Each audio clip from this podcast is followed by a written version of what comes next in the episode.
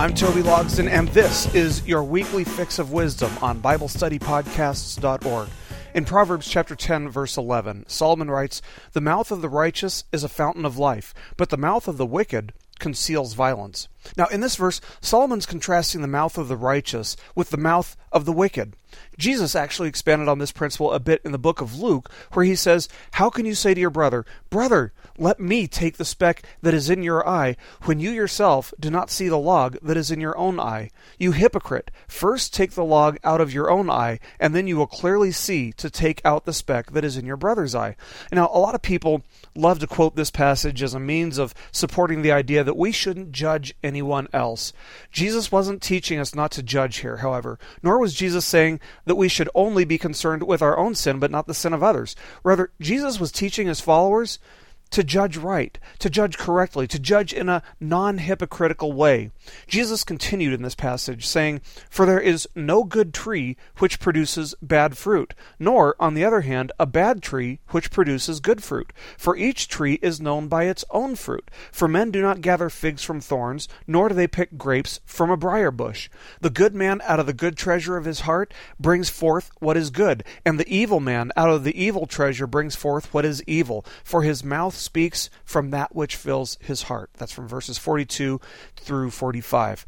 Now, the principle here is that the righteous will speak out of the righteousness in their heart. The mouth of the wicked person, on the other hand, speaks wickedness. Solomon says that the mouth of the wicked conceals violence. In other words, the wicked person will smile at you and claim to be your friend, while in their heart they're only looking out for their own best interests, even if that means taking you down. Jesus was telling us the same thing, but was elaborating on it, revealing for us that the condition of a person's heart can be judged fairly accurately by what comes out of their mouth. In our next verse, Proverbs chapter 10 verse 12, Solomon writes, "Hatred stirs up strife, but love covers all transgressions." You see, there are two types of people in the world. There are those who like to stir up trouble and those who are peacemakers. We have two options to choose from whenever someone sins against us. We can choose to have strife against them, or we can choose to forgive them out of the love that's overflowing in our hearts. It's the age old tension between mercy and wrath, but the choice is ours to make. If that which fills our hearts dictates the courses of action that we take, then the person whose heart is filled with love will choose to forgive. On the other hand, the person whose heart is filled with strife will consequently seek to stir up strife, choosing to hold a grudge or to hold animosity toward anyone who sins against them. John said it this way in 1 John chapter 4 verses 7 and 8. He said, "Let us love one another, for love is from God, and everyone who loves is born of God and knows God. The one who does not love does not know God, for God is love. And then he'd continue, urging his readers if we love one another, God abides in us, and his love is perfected in us. While it's not always easy to forgive, the person who knows what it means to be forgiven out of love, because God forgave them out of love, should have no problem choosing forgiveness over strife. In our next two verses, in Proverbs chapter 10, verses 13 and 14, Solomon writes, On the lips of the discerning, wisdom is found, but a rod is for the back of him who lacks understanding. Wise men store up knowledge, but with the mouth of the foolish, ruin is at hand. The contrast that Solomon is making for us in these two verses is between the lips of the wise and the back of the fool. What is it that clearly identifies a wise person? Solomon says their lips speak words of wisdom. Likewise, the foolish person will be identified by the fact that they frequently find themselves on the receiving end of a severe scourging. The fool doesn't have any respect for authority, or anyone else for that matter, and thus their mouth gets them in trouble all the time. In Solomon's day and culture, there was little to no tolerance for talking back to someone in authority. Solomon's telling us that the rod was made for the back of the person who doesn't know when to keep their lips sealed. That's contrasted with the lips of the wise and discerning, where we'll find wisdom rather than egotistical foolishness. Consider the wisdom of Jesus, who chose to be silent when facing false allegations from false witnesses who were misquoting him and took what he had said out of context. Matthew records saying, quote, The high priest stood up and said to him, Do you not answer? What is it that these men are testifying against you? But Jesus kept silent, and the high priest said to him, I adjure you by the living God that you tell us whether you are the Messiah, the Son of God. Jesus said to him, You have said it yourself. You see, out of wisdom, Jesus only responded to people who spoke truth rather than stirring up strife by arguing with foolish people who spoke lies. This concludes Lesson 1. Lesson 2. In Proverbs chapter 10, verses 15 to 16, Solomon writes, The rich man's wealth is his fortress, the ruin of the poor is their poverty. The wages of the righteous is life, the income of the wicked, punishment. In this passage, Solomon sets forth one of the simplest contrasts for us to understand the fact that there's an incredible danger that someone who has riches will worship their riches, trusting in money to shield them. Those in poverty, on the other hand, face no such danger. People with money have power, they have influence over others, and they rightly attribute their status to the fact that they have money. Thus, on at least a subconscious level, there's this tendency within people for the wealthy to find their own self value and their self worth in their money. God wants us to find our value and our self worth in the fact that He loves us more than we could ever imagine. He looked at humanity and He declared that each individual person was worth dying for. God sees past our finances and sees the futility of riches. Money can't buy love. Money can't buy respect, but it can buy someone who's willing to act like they love and respect them. Money can't buy happiness. Money can't buy health, holiness, or heaven. It can only buy a game of charades. Nevertheless, Solomon tells us that the rich man makes wealth his fortress. At best, this is a very vulnerable castle to live in, since everything that we own will be out of our possession forever within less than a hundred years. So, with that in mind, the righteous would rather hold their blessings with an open hand than a closed fist, using their resources to bless God's kingdom and thereby putting their resources towards something that'll last longer than they do, something that'll count for eternity. All that matters to the righteous person is that they have eternal life in Christ Jesus. That's ours forever once we trust in Jesus for our salvation, and nobody can take it away. Solomon wants us to remember that that's the only thing that you can take with you from this life. Solomon then concludes this passage by reminding us that the only thing that the wicked will take from this life is punishment. In our next verse, Proverbs chapter 10 verse 17. Solomon writes, "He is on the path of life who heeds instruction, but he who ignores reproof goes astray." You see, the most obvious outward sign of a rebellious heart is someone who continually insists on doing things their own way. The person who ignores the advice from people who have traveled the same path that they travel is bound to face incredible difficulties. Sometimes these difficulties will only serve to break a person's rebellious spirit, and they'll come around once they come to the dead end of doing things their own way. Other times, however, those difficult periods in a person's life will cause them to become apathetic, bitter, or cold hearted, or a combination of all three. This person is contrasted with the person who's on the path of life. The trademark of someone on the path of life is that they heed the instruction of others who have traveled the same path before them. One of the more interesting things about being a, a, dad, being a father, is watching my son go through the same stages that I myself once went through. He's experiencing circumstances and situations that are unbelievably similar to so many uh, situations that I myself also had to navigate when I was younger. Sometimes correctly, oftentimes incorrectly. But I've made my share of poor choices, and I don't want to see my son make some of the same mistakes that I made 25 years ago when I was his age. 25 years? And things haven't really changed that much. In the book of Ecclesiastes, Solomon reminded us that there's nothing new under the sun. So, with that in mind, it's important that we take the advice of people who love and who care for us and our well being into consideration rather than letting their advice go in one ear and out the other. In our next verse, Proverbs chapter 10 verse 18, Solomon writes, "He who conceals hatred has lying lips, and he who spreads slander is a fool."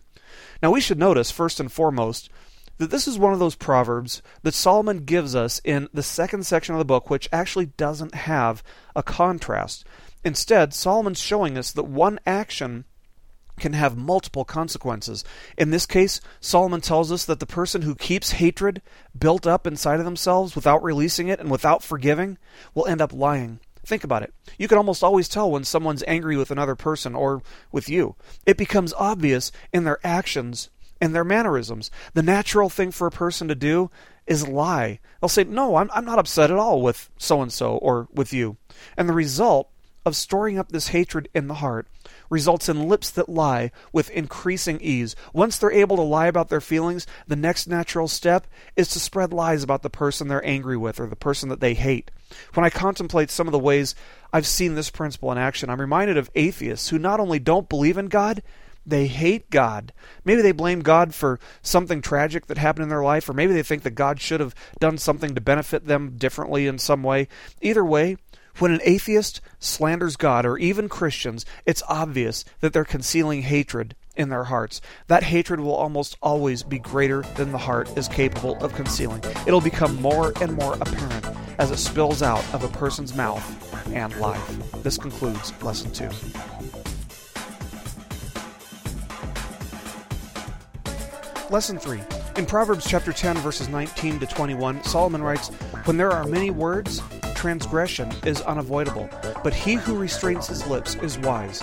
The tongue of the righteous is as choice silver, the heart of the wicked is worth little. The lips of the righteous feed many, fools die for lack of understanding. Here in this passage, we find Solomon using a total of three verses to draw out a contrast for us. Have you ever had someone insult you and it left you just totally speechless, and then maybe sometime later you think to yourself, oh, that's what I should have said. Now I have the perfect thing to say. If only I would have thought of this in the moment. And I think it's safe to say that most of us have had moments like that at some point or another in our lives. Once we've had time to think about things and mull things over, it becomes a lot easier to, to know what we should have said. Solomon's telling us here that the wise person restrains their lips. They don't say the first thing that comes to mind because it's rare that the first thing that comes to our minds would be the most intelligent or most insightful response. The wise person is too busy thinking about and considering their options to spew out the first thing that comes to mind. One of the problems with saying the first thing that comes to mind is that it often results in stepping on someone else's toes. Solomon reminds us that if there are many words being spoken, someone is going to end up sinning against someone else. Transgression against another person, or worse, God, is unavoidable when many words are being spoken. Solomon then goes on to tell us that the tongue of the righteous is as choice silver. Now, silver naturally comes with a lot of impurities in it. It's not just pure silver, there are a lot of other things in it. When it's raw, it's hardly choice silver. It's only by putting a chunk of silver through a process of refinement that it becomes choice. In ancient times, silver would be heated until it became liquid. And when this happened, the impurities would come to the surface. Once the impurities surface, they could be fished out of the silver. And this process of refinement would continue until the refiner could clearly see his own reflection in the silver. The person who learns to restrain their tongue has very likely gone through a process of refinement in the fire of the Lord's wisdom to get to the point where they learn to restrain it well. Compared to the tongue of the righteous, the heart of the wicked is worth little, Solomon tells us. The heart is the most vital organ of the whole human body. Once it stops, everything in the body starts grinding to a halt. Solomon's message here in this passage is that it's better to have a righteous tongue than a wicked heart. Having a wicked heart will result in wicked things pouring forth from the tongue, but a righteous tongue is an indication of a righteous heart. In the next verse, Proverbs chapter 10 verse 22, Solomon writes, "It is the blessing of the Lord that makes rich, and he adds no sorrow to it." Now, many false teachers out there would try to have you believe that this verse is speaking of material wealth. And this ideology actually just boils down to this. If you have enough faith in God, God will reward you by blessing you. If God blesses you, your bank account will reflect that blessing. Friends, nothing could be further from the truth. One would only need to read the book of Job to see that even if God blesses someone materially, there can be sorrow added to it. Job had everything that a person could possibly want in this world, but it was all taken away from him, including all of his family, except for his wife, who was revealed to hate God through Job's trials. Job had immense faith in God, but still felt immense sorrow. The gospel message, the good news, if there ever was any, is that by trusting in God's only Son, Jesus Christ, you will be spiritually blessed beyond measure. What greater blessing could there be than God's forgiveness and to become one of his children rather than remaining a child of wrath who lives under the curse of sin? Ephesians chapter 1 verse 3 tells us that the believer in Christ has already received every blessing in all of heaven. What greater blessing could there be than to live in victory in the here and now? What could ever bring about sorrow in light of that? This concludes Lesson 3. Lesson 4. In Proverbs chapter 10 verse 23, Solomon writes, "Doing wickedness is like sport to a fool, and so is wisdom to a man of understanding." Now, what do you enjoy doing? Have you ever considered the fact that many of the things we enjoy reveal a great deal about what's going on inside of our hearts? Solomon is telling us that a fool loves doing wickedness so much that they practice it regularly, just for kicks, for fun. It's like a sport. It's not something that they do accidentally. In fact, it's often something that they plan. Why? Because they enjoy it. Doing wicked things brings them pleasure. On the other hand, Solomon contrasts this with the person of understanding. For this person, wisdom is enjoyable. Wisdom is like a sport. It's something that they practice, it's something that they do, it's something that consumes their minds and gets reflected in their actions. And when I read this, I think of some of the stories I've heard and read of what the Nazi soldiers did to the Jews in the death camps.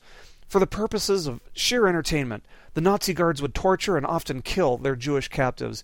At some of the more depraved and sadistic death camps, the guards were given the freedom to do whatever they wanted. They'd beat the men, rape the women, they'd make two prisoners fight and reward the last one standing with breadcrumbs. And these are just some of the milder things that happened in the death camps. The fact that the Nazis were fools was made evident by the fact that they thoroughly enjoyed practicing wickedness. Whether wisdom or foolishness fills our heart will be made evident by the things that we enjoy. In the next verse, Proverbs chapter 10 verse 24, Solomon writes, "What the wicked fears will come upon him, but the desire of the righteous will be granted." Now the contrast that Solomon is making for us in this verse is between the fears of the wicked and the desire of the righteous. And before we look at the differences between these two things, let's take a moment to think about what they have in common. More importantly, what similarities is Solomon hinting at? And I think that the one thing that these two contrasting positions have in common is certainty. Just as certain as the fears of the wicked will come in due time, so too the desire of the righteous will be granted in due time. The contrast that Solomon's making is between the degree to which the object of either position welcomes the outcome. The wicked person fears the inevitable outcome of their position, whereas the righteous person desires their outcome. It's possible that this verse was actually intended to be read specifically in light of the previous verse. In other words, we should probably take note of the fact that the evil things that the wicked enjoy are followed by a horrific and undesirable consequence, but that the consequence of being wise and righteous is desirable. As Psalm chapter 37, verse 4 says, Delight yourself in the Lord, and he will give you the desires of your heart. That doesn't mean that God is some kind of cosmic sugar daddy that just wants to give us everything that we want. Instead, we should understand that if we delight ourselves in the Lord, we'll desire the same things he desires because we're being conformed to the image of his Son. Finally, in the next verse, Proverbs chapter 10, verse 25, Solomon writes, When the whirlwind passes, the wicked is no more, but the righteous has an everlasting foundation. Here in this verse, Solomon contrasts the longevity of the effects caused by the wicked with those of the righteous. Now, what do a whirlwind and the wicked have in common? They're both temporary, but they can both cause a great amount of damage. Some people are the same way. They don't live in this world for a long time, none of us do, but they leave evidence of a catastrophe in their trail. The righteous, on the other hand, are able to withstand the storms that come because they have an everlasting foundation. Jesus likened the person who trusts in him to the person who builds their house on an unshakable rock and contrasted that with the foolish man who builds his house on sand. And when the rough times of life come, the person who trusts in Jesus remains steadfast. But the foolish who build their house on anything other than him will find themselves washed away. I'm Toby Logsden, and this has been your weekly Fix of Wisdom on BibleStudyPodcasts.org. Keep growing closer to Jesus. This message has been brought to you by BibleStudyPodcasts.org. We are a listener supported ministry. If this is your first time listening to us, we thank you so much for joining us and we ask nothing further from you. But if this is a ministry that you rely on for regular spiritual teaching, we do depend on your financial support to keep us going and growing. If you'd like to make a donation to BibleStudyPodcasts.org to keep us going and reaching thousands of people around the world, you can go to our website, BibleStudyPodcasts.org, and you can make a donation on the right hand side by clicking on the support box. Again, we do rely on your support, and we thank you so much for your financial participation in this ministry, which enables us to continue in our mission of teaching timeless truths in these truthless times. God bless you. Thank you so much for listening today, and keep growing closer to Jesus.